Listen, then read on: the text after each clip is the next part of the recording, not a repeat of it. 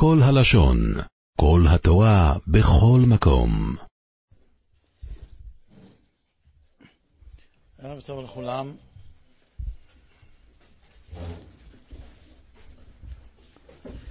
אינני יודע מה הסיבה ומה התוצאה, אבל זוהי עובדה שבשבועות האחרונים מתחדדת אולי יותר מתמיד שהדברים מתרחשים בזמן שהם משתקפים בצורה ממש מלכתחילה, לא על ידי אילוצים בפרשיות השבוע.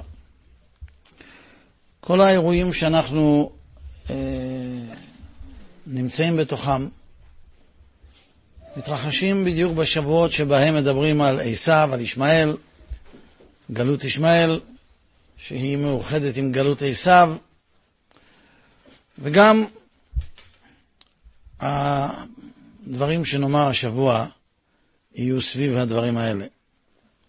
על פני כל אחיו נפל, כך מסתיימת הפרשה של שבוע שעבר, פרשת חיי שרה. על פני כל אחד אחיו נפל, כוונה לישמעאל, ואלה תולדות יצחק בן אברהם. אומר בעל הטורים, שכשישמעאל ייפול, אז יגיע הזמן של ביאת אותו אחד שאליו מצפים מתולדות יצחק בן אברהם. נפילת ישמעאל היא הקדמה לאלה תולדות יצחק.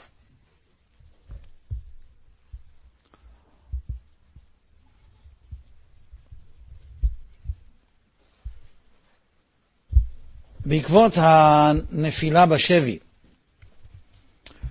של רבי יצחק קוטנר, שהיה בין החטופים, מטוס שנחטף לירדן, ושהה שם זמן, פרק זמן ניכר, וכל העולם היהודי התפלל, בסוף הוא חזר, אבל הכתבים שהיו איתו עבדו, ומי שמכיר את משמעותם של הכתבים שלא עבדו, יכול אולי יותר להבין את משמעות האובדן של כתבים שעבדו, כשמדובר בכתבים של רבי יצחק קוטנר.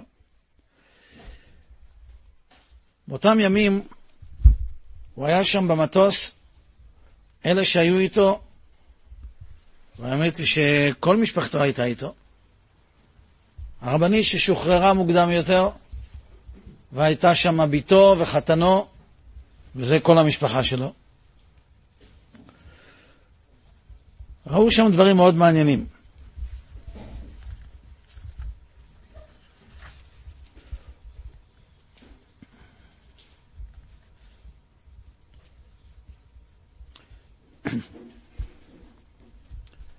יום יום היו מביאים החוטפים משלחות של הערבים. מעבירים אותם במעבר האווירון, אני קורא מתוך ספר הזיכרון, בכדי להציג לראווה לפניהם את, פירו, את אוצרות הניצחון, את החטופים. הכרת פניהם ענתה בהם ברוב המשלחות את ברכתם, פרא אדם. אמנם פעם עבר עליו אחד מראשי משלחת, ולא תואר פנים של נסיכות. בהליכותיו בין מעבר מושבות האווירון הרגיש אותו ערבי בנוכחות רבינו והתכופף בתנועת נימוס ונעצר לכמה דקות להחליף שיחה איתו. לאחר עוברו העיר רבינו, הפנים שלו הביעו נסיכות. נסיכות של ישמעאל. פנים כאלה לא תמצאו בבני עשיו.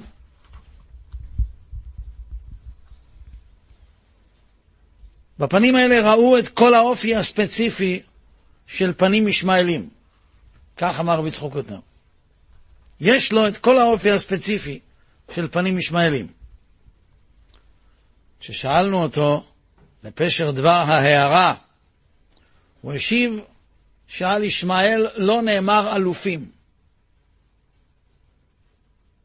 עדיין לא היו הדברים מחוברים לנו כל צורכם, הוא השיב בתנועה ואמר עוד חזון למועד. אחר זמן בחג הסוכות, שכבר היה אחרי השחרור, בתוך מסגרת רחבה יותר, אז אמר רבי יצחוק קוטנר ככה: בחשבון משפחות ישמעאל מצינו לשון נשיאים, נשיאים לאומותם. ואילו בעשו מדברים על אלופים. אלה אלופי עשו. מה זה אלוף? ההבדל ביניהם משתרע על פני כל תקופות ימות עולם, ומשמש מקור ושורש לשינוי היחסים בין ישמעאל וזרע האבות לאלו של עשיו. חז"ל אומרים שעשיו, שמוגדר פה כראשיו, מנהיגיו, מוגדרים כאלופים, זה מלכותא בלא תגה. מה זה מלכות בלא תגה? מלכות בלא תגה זה מלכות בלי כתר. מה זה מלכות בלי כתר? מה זה כתר מעל המלכות? בדרך כלל מלכות לית לה מגרמא מידי. וכל כולה של המלכות זה הכתר שמעליה. הכתר הוא מעל הראש. הכתר בא לבטא ששום דבר לא מתחיל מה, מהראש של המלך, שהוא יונק את מלכותו מלמעלה.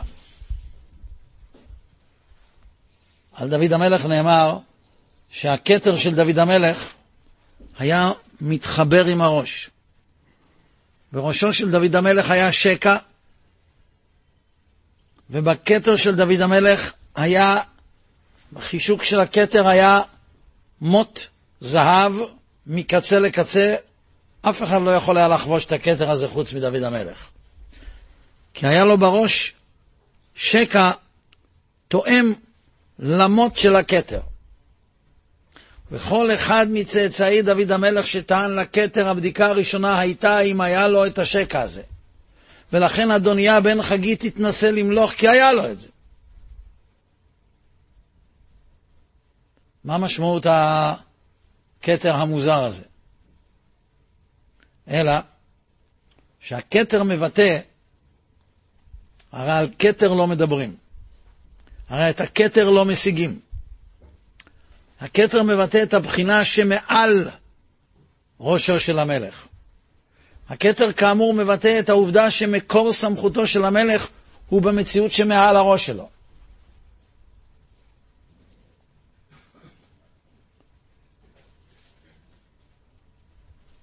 תמיד כשמדברים על הכיפה, אנחנו אומרים שהכיפה זה הדבר הכי פחות חשוב.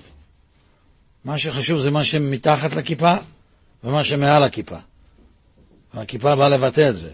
אבא קובנר הגיע פעם למאה שערים. שאל אותו ילד ירושלמי, איפה הכיפה שלך? אז הוא אמר, השמיים זה הכיפה שלי. אמר לו הילד, זאת כיפה מדי גדולה על הראש הקטן שלך.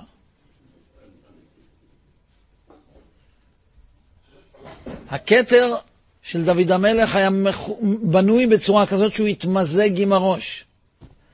כי אצל דוד המלך, המצ... הקשר שלו עם השורש של המלכות שלו היה קשר של סימביוזה, היה קשר של הזרמה הדדית, היה קשר של התאחדות. כי לעומת דוד המלך עומד עשיו. זה כי לעומת זה לדוד המלך זה עשיו. על שניהם הנאמר שהם היו אדמונים. שניהם נולדו במזל מאדים. אלא שאצל עשיו נאמר אדמוני, ואצל דוד המלך נאמר אדמוני עם יפה עיניים. עיניים זה הסנהדרין, עיני העדה, שכל דבר הוא עשה לפי הסנהדרין. עשיו זה מלכותא, מלכי עשיו זה מלכותא בלא תגה, ואמרנו כבר שהיסטורית, עובדתית, קיסרי רומי לא הלכו עם כתר. במקום כתר הם קשרו על הראש עלה של זית. אפשר לראות את זה בתבליטים. הגמרא אומרת שחוצפה זה מלכות בלא תגה. כלומר שהמלך חושב שהוא מקור המלכות, שהוא מקור הסמכות. זה עשיו. לעומת זאת ישמעאל אומר הרב הוטנר, חזרה לרב הוטנר, לא נאמר אצלם אלופים, רק נשיאים.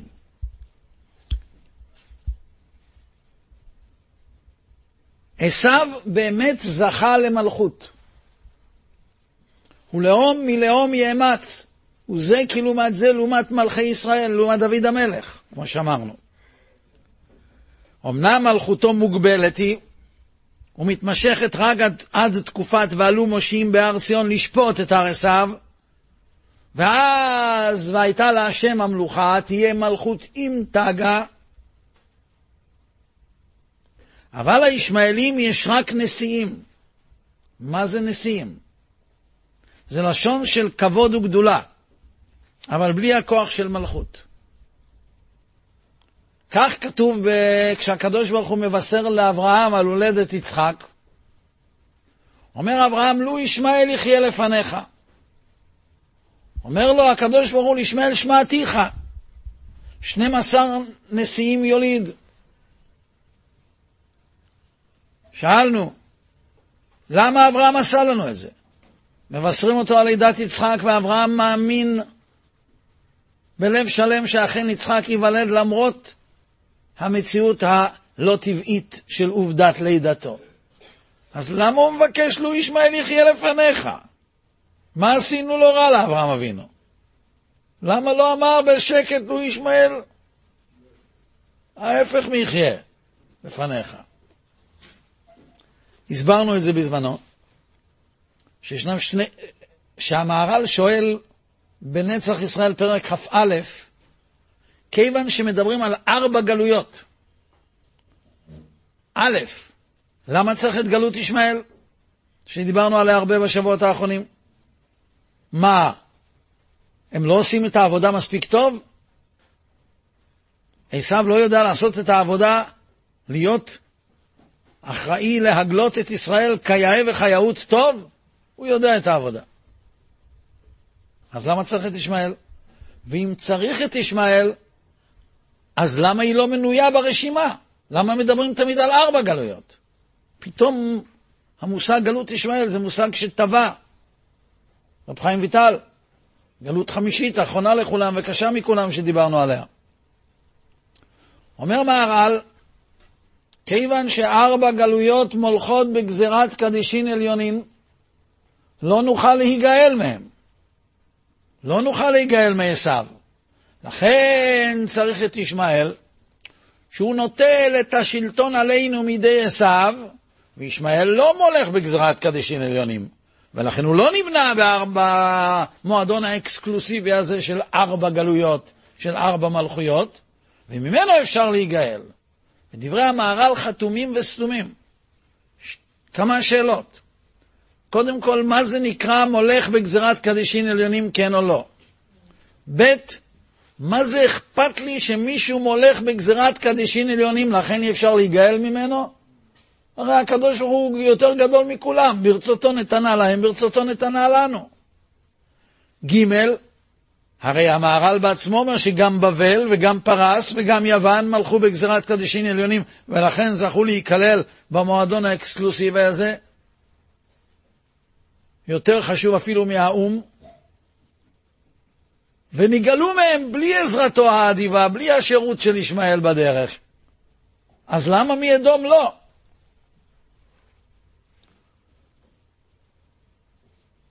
התשובה היא פשוטה.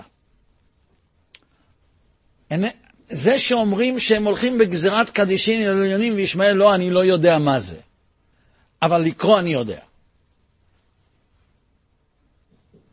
הם הולכים, שורש מלכותם יונק ממקום גבוה מאוד.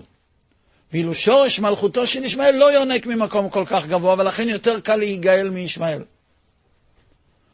ועדיין השאלה נשאלת, ומה אכפת לי שהם משורש מלכותם יונק ממקום גבוה מאוד, לכן הקדוש הוא לא יכול לגאול אותנו? התשובה היא, ישנם שני מסלולי גאולה. מסלול אחד כתוב בדניאל, פרק ט', והרו עם ענני שמיא כבר אינה שעתה. משיח יבוא עם ענן. מסלול שני בזכריה, פרק ט', גילי מאוד בת ציון, הרי בת ירושלים, הנה מלכך יבוא לך. שלא צריך. לפה ודאי שלא. לפה. הנה מלכך יבוא לך, צדיק ונשאו, אני ורוכב על חמור ועל עיר בין התונות, אז מה יבוא? יבוא עם ענן או עם חמור?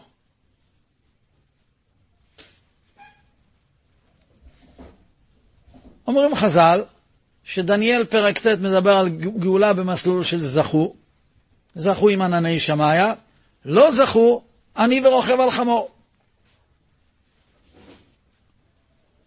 עכשיו הכל מובן. אם עם ישראל זוכה, הוא לא זקוק לעזרתו של ישמעאל. עם ענני שמיא. אבל אם עם ישראל לא זוכה, איך הוא יכול לפרוק את עולו של עשיו? והרי בזמן שעם ישראל לא זוכה, לא זכה, לא מתנהג כראוי, עשיו קיבל ברכה מיצחק שהוא ישלוט על ישראל. שהוא ישעבד את ישראל, והיה כאשר תריד ופרקת עולו מעל צוואריך. הקדישין עליונים שמהם יצחק מקבל את מלכותו, זה, שמהם עשיו מקבל את מלכותו, שמהם מלכות אדום מקבלת את מלכותה, את שלטונה עלינו. זה יצחק, זה ברכתו של יצחק. מי יכול להפר את ברכתו של יצחק? ולכן במסלול של זכו, כמו שאמרנו קודם, לא צריך את ישמעאל. אבל במסלול שלא זכו, יבוא המשיח עני ורוכב על חמור. ישמעאל זה קליפת חמור. ישמעאל הוא החמור הטרויאני שעליו רוכב המשיח בדרכו לגאול את עם ישראל. ולכן באמת צריך את גלות ישמעאל, כי הם לא מולכים בגזרת קדשים עליונים. וכשהם אלה שיוצרים את הגלות האחרונה, מהם אפשר להיגאל. על פני כל אחד נפל ישמעאל, אלה תולדות יצחק בן אברהם. כשרוכבים עליו, כשהוא נופל ורוכבים עליו. עכשיו אפשר להבין מה אברהם אבינו מבקש, לו ישמעאל יחיה לפניך. הקדוש אומר לו, שיוולד יצחק, אומר אברהם, רגע, רגע, רגע, לא במקום ישמעאל, אנחנו עלולים להזדקק לישמעאל. אומר לו הקדוש ברוך הוא, תקשיב טוב, לישמעאל שמעתיך, הוא יחיה, גם הוא יהיה לגוי, אבל אם תשאל אותי, עדיף שלא יזדקקו לו. 12 נשיאים יוליד. אומר רש"י, נשיאים זה מלשון נשיאים ורוח, קלים כעננים, נשיאים ורוח וגשם עין. עדיף שזה יהיה אני ורוכב על... עדיף שזה יהיה אה, עם ענני שמיא. כשהענני שמיא זה נשיאי ישמעאל שקלים לגמרי. אומר הרב הוטנר, אצל עשיו יש אלופים, אבל אצל ישמעאל יש נשיאים. ונשיאים זה לא מלכות, אין להם מלכות. נשיאים זה דבר שקל מאוד לפורר אותו, קל מאוד לפזר אותו, כי הם קלים כעננים.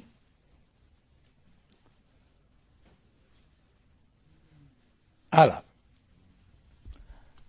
יש הבדל בין המאבק שלנו עם עשיו למאבק שלנו עם ישמעאל בהמשך למה שדיברנו שבוע שעבר. זה שני מאבקים אחרים לגמרי. עשיו קיבל ירושה, כי לעשיו נתתי את הר שעיר לירושה. הוא קיבל ירושה. ישמעאל לא קיבל ירושה. אין לו חלק. כי לא יירש בין האמה הזאת עם בני עם יצחק. ולכן עשיו לא מתנגד לתורה שבכתב. הם לחמו רק נגד תורה שבעל פה. כי בתורה שבעל פה כתוב כי ביצחק יקרא לך זרע, ולא כל יצחק. להפקיע את עשיו, זה תורה שבעל פה. ולכן הנוצרים, אדום, לחמו נגד תורה שבעל פה וקיבלו תורה שבכתב. לא סתם קיבלו תורה שבכתב, הם השתלטו על תורה שבכתב. הם טענו, אנו ישראל. אז זה היה, זה היה סוג השנאה של עשיו. וכמו שדיברנו שבוע שעבר, שערפול המוחות ושטחיות המחשבה, שמערבבים פה דברים קלוץ בבוידם, גורם שבכלל לא יבינו את אשר לפנינו. זה שני דברים נפרדים לגמרי. שני סוגים נפרדים לגמרי. ישמעאל לוחם נגד התורה, אומר הרב הוטנר. כי בתורה נאמר שאין לו ירושה בארץ. וכאן זה מחזיר אותנו לישמח מוישה. הישמח מוישה אומר שאחרי הברית מילה נאמר, ונתתי את הארץ לזרעך אחריך. ואילו אחרי הקדה נאמר, וירש זרעך את שער אויביו. מי זה אויביו? זה ישמעאל. כך אומר רבנו בחיי. אומר הישמח מוישה, בזכות ברית מילה זוכים לארץ ישראל, אבל יש על זה עוררין, כי גם ישמעאל יש לו ברית מילה. ולכן כתוב ונתתי, כשנותנים אפשר לתת לעוד מישהו. לעומת זאת, בזכות העקידה יורשים, ואם זאת ירושה, ישמעאל במפורש הופקע מן הירושה, כי לא יירש, ולכן בזכות העקידה לא, אין לישמעאל שום, שום כוח טענה. ולכן ישמעאל לוחם נגד העקידה. בקוראן כתוב שאברהם עקד את ישמעאל, לא את יצחק. יש להם חג על זה, עד אל פיטר, חג הקורבן. הם המציאו חג על סילוף, על זיוף, על שקר.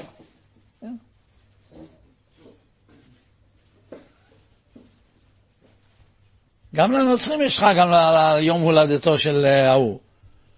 אבל זה נכון, הוא נולד. איך הוא נולד? זו שאלה אחרת, אבל הוא ודאי נולד, כן? זה האיש לא חולק שהוא נולד, כן? אבל הם פשוט לחמו נגד תורה שבכתב וסילפו אותה, כי בתורה כתוב כי לא ירש בן העמה, וזה משתלב עם הישמח מוישה, שעל ירוש... בזכות העקידה מקבלים ירושה, ועל ירושה אין עוררים. וזה מסתדר עם מה שחז"ל אומרים, שכל עצמה של העקדה לא נולד אלא כתשובה לטענתו של ישמעאל על חלקו בארץ ישראל בזכות ברית מילה. כי הוא היה שונא ביצחק ואומר לו, אני הייתי ילד גדול, יכולתי להתנגד ולא התנגדתי, אתה היית תינוק.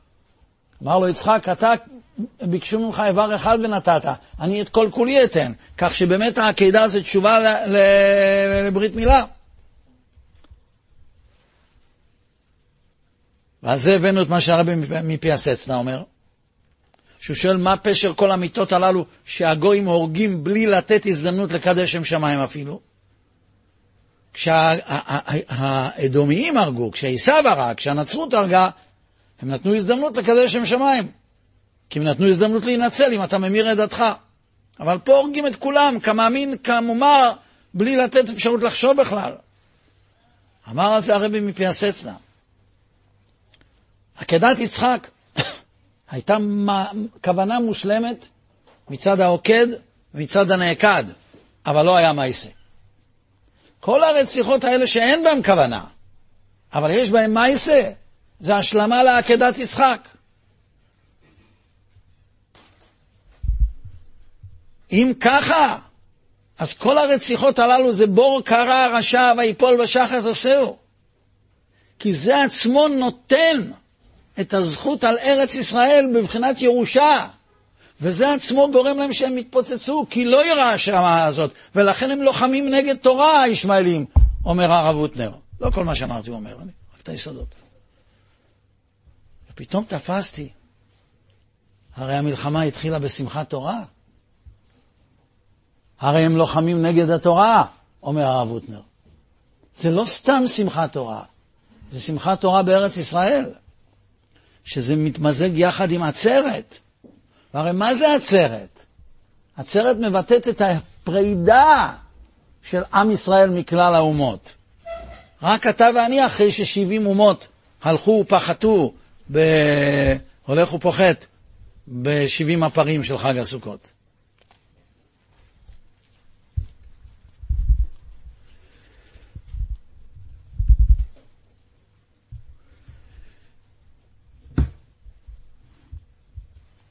פרק אחר באותו עניין.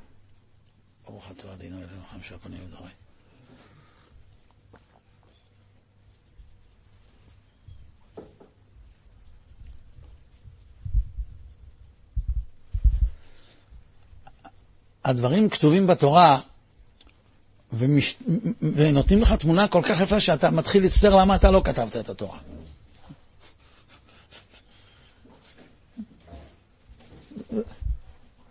מישהו אחר כתב אותה. ואז אתה חושב שאף בן אדם לא יכול היה לכתוב את זה, כי אף אחד לא יכול היה לדעת את זה מראש בצורה שתיצור את כל התמונה הזאת ככה. אנחנו רואים שבפרשיות שלנו, שיש גם לאברהם וגם ליצחק סיפור שלם עם בארות. בכלל, יש המון בארות בתורה וחז"ל, המון סיפורים עם בארות. הבארות האלה היו עם פלישתים. והרי פלישתים מעורבבים בישמעאלים. כך הבאנו כבר הרבה פעמים מהפרקי דרב אליעזר, פרק מ"ד. בשעה שבא סנחריב לארץ ישראל, פחדו ממנו עשרה עמים, והלכו למדבר והתערבבו בישמעאלים, ואלו הם, אלו הכתובים בתהילים פ"ג, אלה שאמרו לכו ונכחידם מגוי ולא ייזכר שם ישראל עוד, או לאדום וישמעאלים, מואב והגרים, גבל, עמון ועמלק, פלשת עם יושבי צור. ופתאום מתוך האומה הישמעאלית קמה קבוצה קוראת לעצמה על שם פלישתים בגלל סיבות גיאופוליטיות, ואנחנו יודעים שהם צודקים. כי אנחנו יודעים שפלישתים מעורבבים בישמעאלים. העם היחיד בעולם שידוע לנו שמעורבבים בו פלישתים זה הישמעאלים. ואם הפלישתים הללו, שאנחנו יודעים מאיפה הם יוצאים ועם מי הם מעורבבים היום, יש את המאבק על הבארות. הבאר הראשונה שחפר יצחק קראו עסק, לבאר השנייה קראו שטנה ולבאר השלישית קראו רחובות. יש גם שבעה ששם נמצאת באר שבע. אומר הכלי יקר. אומרים חז"ל, עסק זה השם בית ראשון, הבאר הראשונה זה השם בית ראשון שנקראת עסק, הבאר השנייה שנקראת שטנה על השם בית שני, הבאר השלישית על שם הבית השלישי שייבנה במהרה בימים. אומר הכלי יקר, למה בית ראשון, הבאר על שם בית ראשון נקראת עסק, והבאר על שם בית שני נקראת שטנה? עסק זה עין סין קוף, כמובן לא עין סמך קוף, כי בבית ראשון הייתה שנאה, אבל היא לא הייתה שנאת חינם, היא לא הייתה שטנה. השנאה בבית ראשון לא הייתה שנאת חינם. היה ירובעם בן נבט, היה אחאב, עבדו עבודה זרה, עבדו בעלים, אחר כך גם במלכות יהודה, לא כולם היו בסדר. היו סיבות לשנוא אחד את השני, היו שם שתי מלכויות. שתי המלכויות לא היו מתוך חטא, הרי מלכות ישראל, ירובעם בן נבט נמשך על ידי נביא, על ידי אחיה השילוני, זה התחיל ברגל ימין ומיד עבר לרגל שמאל.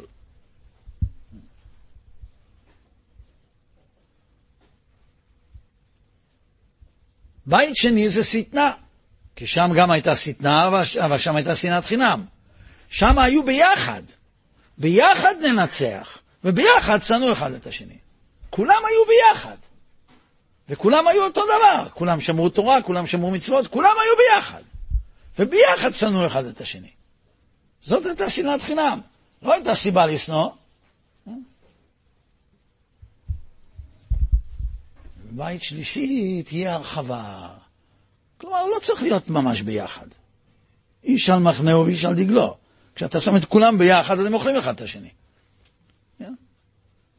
אלא שבט ראובן במקום, שבט שמעון במקום, שבט לוי במקום, כל אחד במקום שלו, כי אתה הרחיב לנו ופרינו בארץ.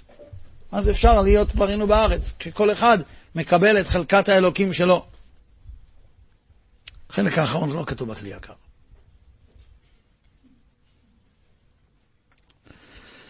בכל אופן, כל הבארות הללו קשורות לפלישתים וממילא לישמעאלים. וזה טבעי, כי הרי ישמעאל קשור לבאר. כשישמעאל כמעט מת, הילד, נעשה לו נס והתגלה באר, לא בזכות אמא שלו, אלא בזכותו, כי שמע אלוקים אל כל הנער באשר הוא שם. ואימא שלו קראה לה באר, באר לחי רועי. כלומר, זה באר שנקראת באר לחי רועי, כי שם הייתה התגלות של מלאך. יש לנו עוד המון בארות. הבאר של רבקה, שהמים עלו לקראתה. הבאר של ציפורה, אשת משה, שהמים עלו לקראתה. הבאר של רחל, שהמים עלו לקראתה. הבאר של מרים.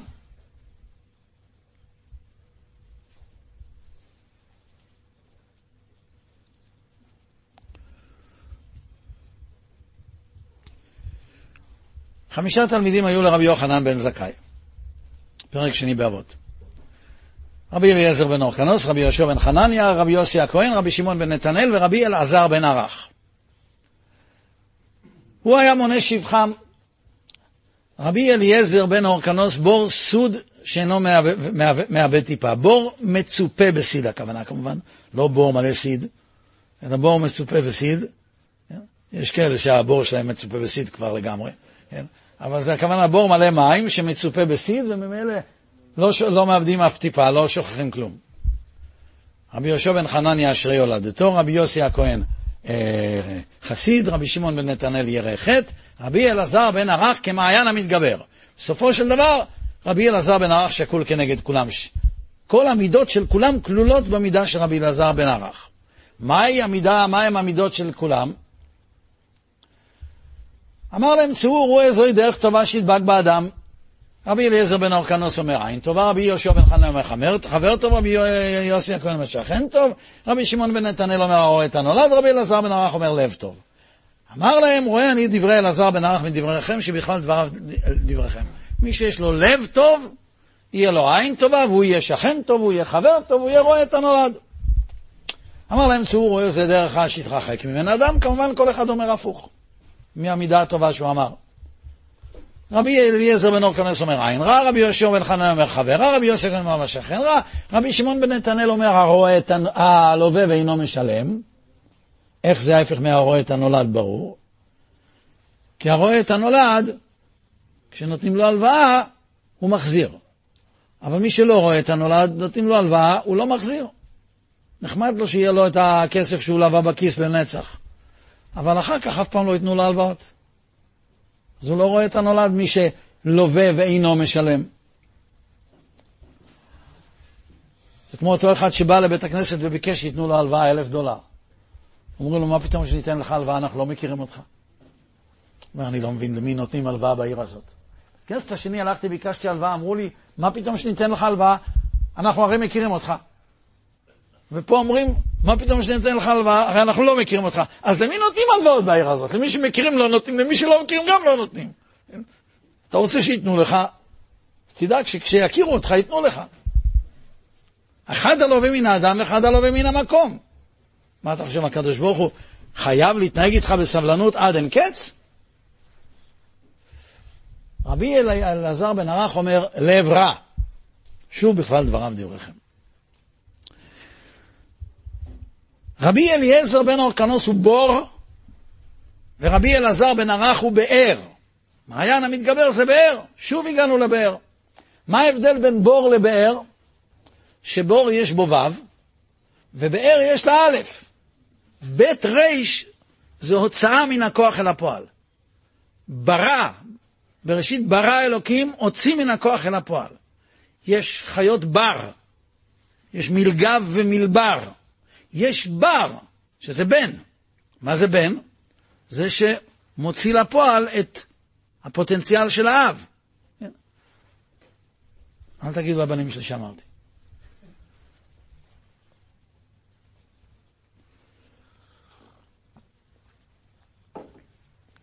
בור זה אותו עניין של בית ריש להוצאה מן הכוח אל הפועל, ויש בו ו'.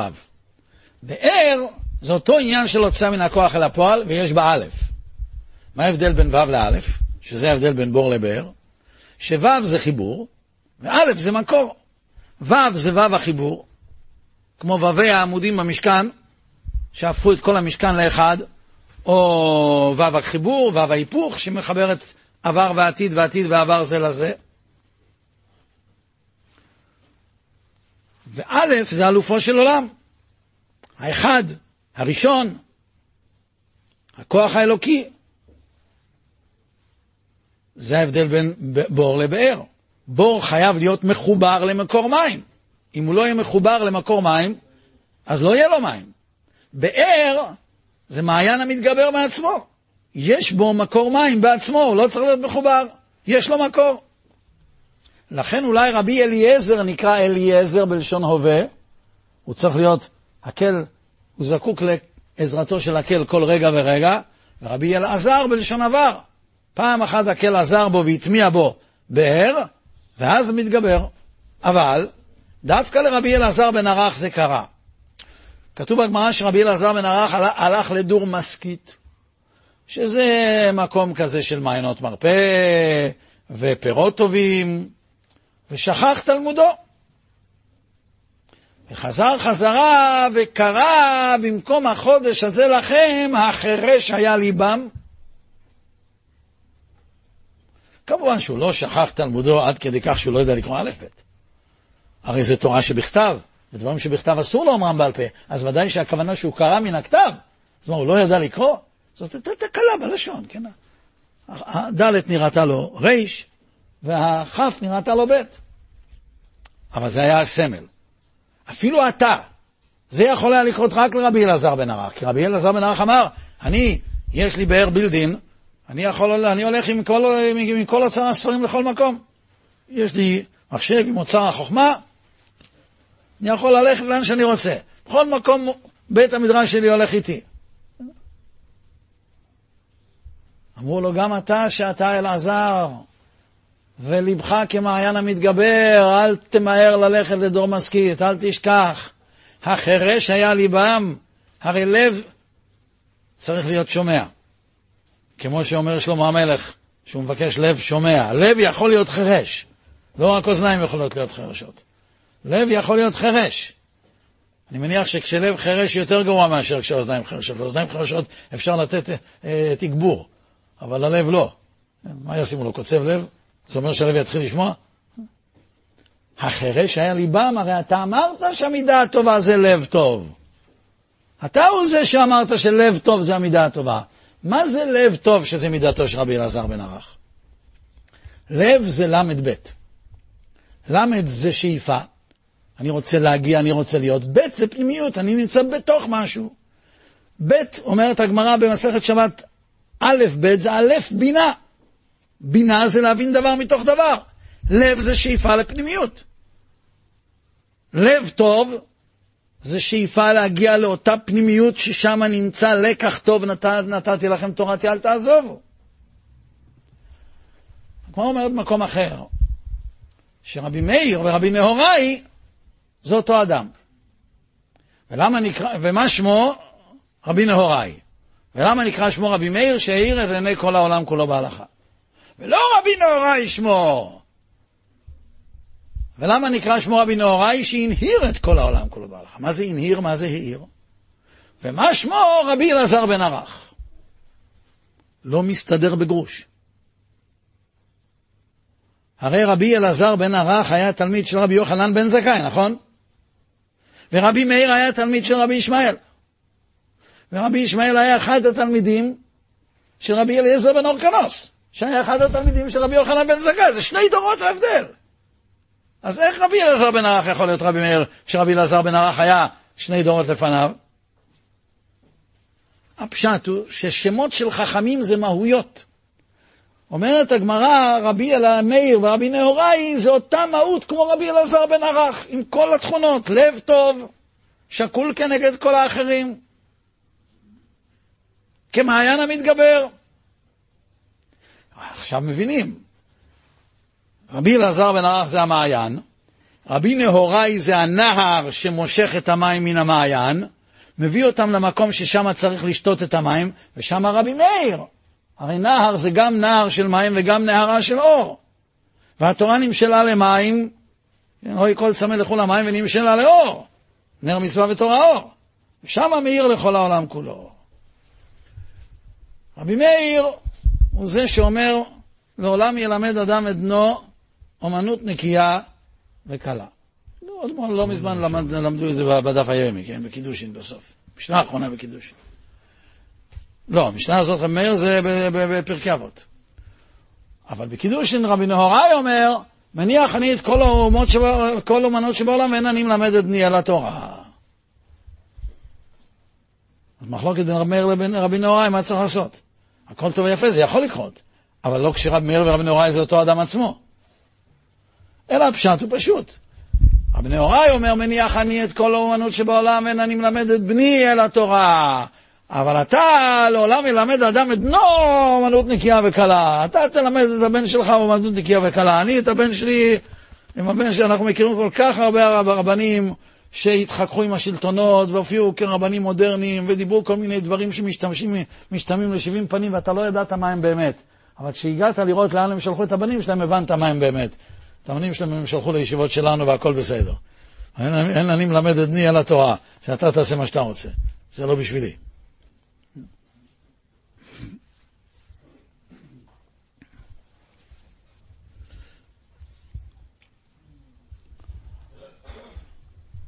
ישמעאל, שהפלישתים מעורבבים בו ונושאים את אופיו. הרי אמרנו שישמעאל זועם על כך שנידו אותו מירושת הארץ, כי לא יירש עם בני יצחק, כך אומר הרב הוטנר.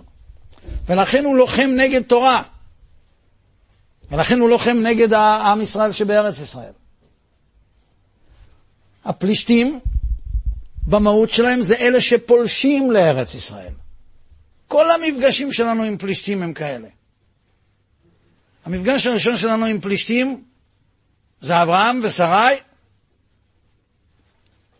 אבימלך פולש לביתו של אברהם, לוקח את שרי.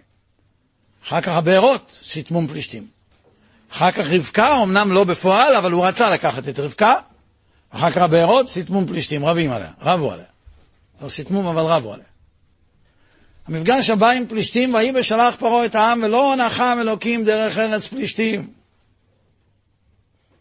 בגלל הפלישתים היו צריכים ללכת מסביב עם כל הסיפור של חטא העגל והכל. השופט היחיד שהאויב שם עליו יד והצליח להרוג אותו, זה היה שמשון על ידי פלישתים.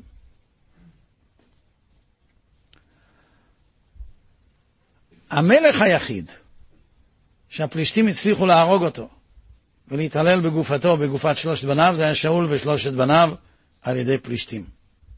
הפעם היחידה שאהרון ברית השם נפל בשבי, זה היה בתקופת אלי הכהן על ידי פלישתים. עד שבא דוד המלך ונטל את מתג האמה מידי פלישתים ופתר את הבעיה הפלסטינאית. אז, וכנראה שהוא יפתור את הבעיה לעתיד לבוא, כי הרי פלישתים מתערבבים בישמעאלים, אז זה נאמר על פני כל אחיו נפל, ואלה תולדות יצחק בן אברהם, אז אומר אור החיים, כשזה ייפול אז יבוא משיח בן דוד.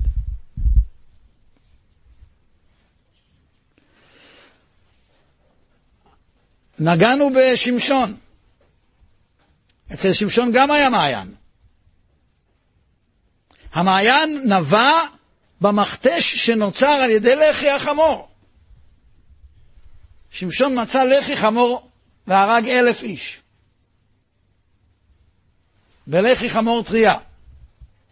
ואז הוא צמא מים, והמכתש של הלחי נהיה מעיין. חמור, חמור. זה קליפת ישמעאל. שמשון לוחם נגד הפלישתים שמתערבבים בישמעאל. ומים כבר אמרנו שזה קשור לישמעאל.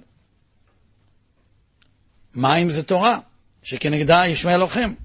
הבאר שהתגלתה לישמעאל, באר חפרו השרים. כדי להבין את זה בואו ניקח עוד אחת מהבארות המרכזיים ביותר. בארה של מרים. שירת הבאר על בארה של מרים אז כתוב, באר חפרו השרים, קראו הנדיבי העם, אומר האור החיים כך. אור החיים נפלא מאוד. כל אור החיים הוא נפלא. לא צריך את ההסכמה שלי. אבל מה שנפלא הוא שנזכרתי בו עכשיו בדיוק. למה נזכרתי בו? אני אגיד לכם איך נזכרתי בו. כיוון שאני מדבר על בארות, הלכתי ופתחתי את הספר באר הגולה עם ביאור, עם ביאור בארה של מרים, ורציתי להיזכר במה שהמחבר כתב בהקדמה. המחבר של הביאור בארה של מרים הביא בהקדמה את האור החיים הזה. אז כך הגעתי לאור החיים. באר חפרו השרים. הרי למה מהר"ל קרא לספרו באר הגולה? אגב, יש פולמוס שלם אם זה באר הגולה או באר הגולה. הגולה. מוישה שפירא תמיד אמר שזה באר הגולה, מלשון גולות עילית וגולות תחתית. אני לא הסכמתי איתו. באר הגולה זה מן הסתם באר הגולה, שבגלל הגולה, שהתפזרו בין העמים, אז רבי שמעון בר יוחאי אומר, עתידה תורה שתשתכח מישראל, והכוונה לתורה שבעל פה. שואלת הגמרא, וכי ייתכן שהתורה תשתכח, הרי נאמר כי לא תשתכח מפי זרעו, אלא אומר שלא תימצא הלכה ברורה ומשנה ברורה במקום אחד. זה מה שקרה בפיזור של הגולה. אז בגלל שהגולה זה אמצעי לשכחת התורה, תורה שבעל פה, כי תורה שבכתב מונחת בקרן זווית, כל אחד יכול לבוא וליטול. המהר"ל שכתב ספר על כל העניינים של תורה שבעל פה, קרא לזה באר הגולה. כי בגולה צריך את הספר שלו יותר. אז למה באר? בואו נראה. למה זה לא מסתדר לי באר הגולה? אז זה מסתדר עם גולות עילית וגולות תחתית? כי זה כפילות, גולות זה באר. באר הבאר? הרי גולות עילית וגולות תחתית שנתן עתניאל בן קנס, שהיה האדם הראשון שחידש חידושי תורה שבעל פה, כי הרי 300 הלכות השתכחו בימי אבלו של משה, בא עתניאל בן קנס והחזירה בפלפולו, ואז כלב בן יפונה מכריז שמי שיכבוש את קריית ספר, ייתן לו את אחסה ביתו לאישה, לא לרוץ לכבוש את קריית ספר, כי אני מדבר על אז, לא, עכשיו אף אחד לא מבטיח כלום, כן? כן? מי שיכבוש את קריית ספר, הוא ייתן לו את אחסה ביתו לאישה, ועתניאל בן כנז, הכי כלב הקטון ממנו, כבש אותה, ומותר לדוד להתחתן עם אחיינית, בת, בת אחיו או בת אחותו, זה בסדר, כן? אז ממילא הוא קיבל את אה, אחסה ביתו של כלב. והיא אומרת לו, ארץ הנגב נתתני, אין ארץ שמנוגבת מכל טובה, נתת לי את אה, עתניאל בן כנס, מה אני אעשה איתו? אז הוא אומר לה, נתתי לך גולות עילית וגולות תחתית. מי ש... כל המעיינות פתוחים לפניו. גולות זה מעיינות, אבל בפנימיות זה... הסודות של העולמות התחתונים והעולמות העליונים גלויים לפניו נתתי לך. וזה היה אותו עתניאל בן קרז, כמו שכבר אמרתי, שהיה הראשון שחידש חידושי תורה שבעל פה, ששלושת אלפים הלכות אה, השתכחו במבלו של משה, בא עתניאל בן קרז והחזירם בפלפולו, והגמרא במסכת תוריות בעמוד האחרון דנה מה עדיף, סיני או עקר הרים, ונדמה שלפסיקת הלכה, ובדיוק עכשיו קראתי על זה מאמר גדול שכתב חתני בספר שהוא הוציא נתיבות הוראה, שלפסיקת ההלכה אה, עוקר הרים בוודאי אה, מכריע את סיני, וזה היה עתניאל בן קנז, עוקר ההרים הראשון, שהחזירם בפלפולו. כי אז הייתה בעיה, לא היה סיני, נשתכחו ההלכות. העוקר הערים יצר גם את סיני שם. הוא החזיר את ההלכות בפלפולו. זה החיבור, רואים שהעוקר הרים יכול גם להחזיר את סיני, אם הוא בדרגה של עתניאל בן קנז, ואז נתן לה גולות עילית וגולות תחתית, שזה מעיינות, וזה סודות העליונים והתחתונים, ועכשיו חזרה לבאר חפרו השרים. התבהר על פי דבריהם, שאמרו בבראשית רבו, כי באמצעות עסק התורה מתקנים מקור עליון שנקרא באר. והתיקון הוא כפי בחינת מעלת העוסקים בתורה. הצדיקים הראשונים שבמדרגה גדולה הם שחפרו את הבאר, ועשהו על לשתות ממנה, והם האבות, בסוד והאבן גדולה על פי הבאר, ויגל את האבן, וישק את הצאן, ומאז הייתה ראויה התורה להינתן לישראל, ועודנה לא הייתה בבחינת השגה לשתות ממנה, ניתנה הבאר, אבל לא השיגו לשתות ממנה, עד שקראו נדיבי העם, והם משה אשר הורידה לנו, ועמדו אחריו מקבליה ממנו, זקנים ונביאים ואנשי כנסת הגדולה ופרשוה, וגילו מצפוניה, והוא אומרו קרוע נדיבי העם, כי תורה שבכתב ולא תורה שבעל פה, אין אדם יכול לשתות ממאה. ולכן הישמעאלים שלוחמים נגד תורה שבכתב, רוצים לעקור גם תורה שבכתב, גם תורה שבעל פה. וכאן הם מצטרפים עם בני עשיו, שאומנם לא לוחמים נגד תורה שבכתב, אבל אם הם יכולים נגד תורה שבעל פה, הם הופכים את התורה שבכתב ללא רלוונטית. שמשון, היה לו גם סיפור עם דבורים. דיברנו על זה לפני שבועיים. ששלוש פעמים במקרא כתובה המילה דבורים חסר. פעם אחת, כשעמלק היכה את המעפילים, כתוב, ויכו אתכם כאשר תעשינה הדבורים, ורש"י אומר, מה דבורה, מה קרוא מתה. כך כל מי שהיכה יהודי מת.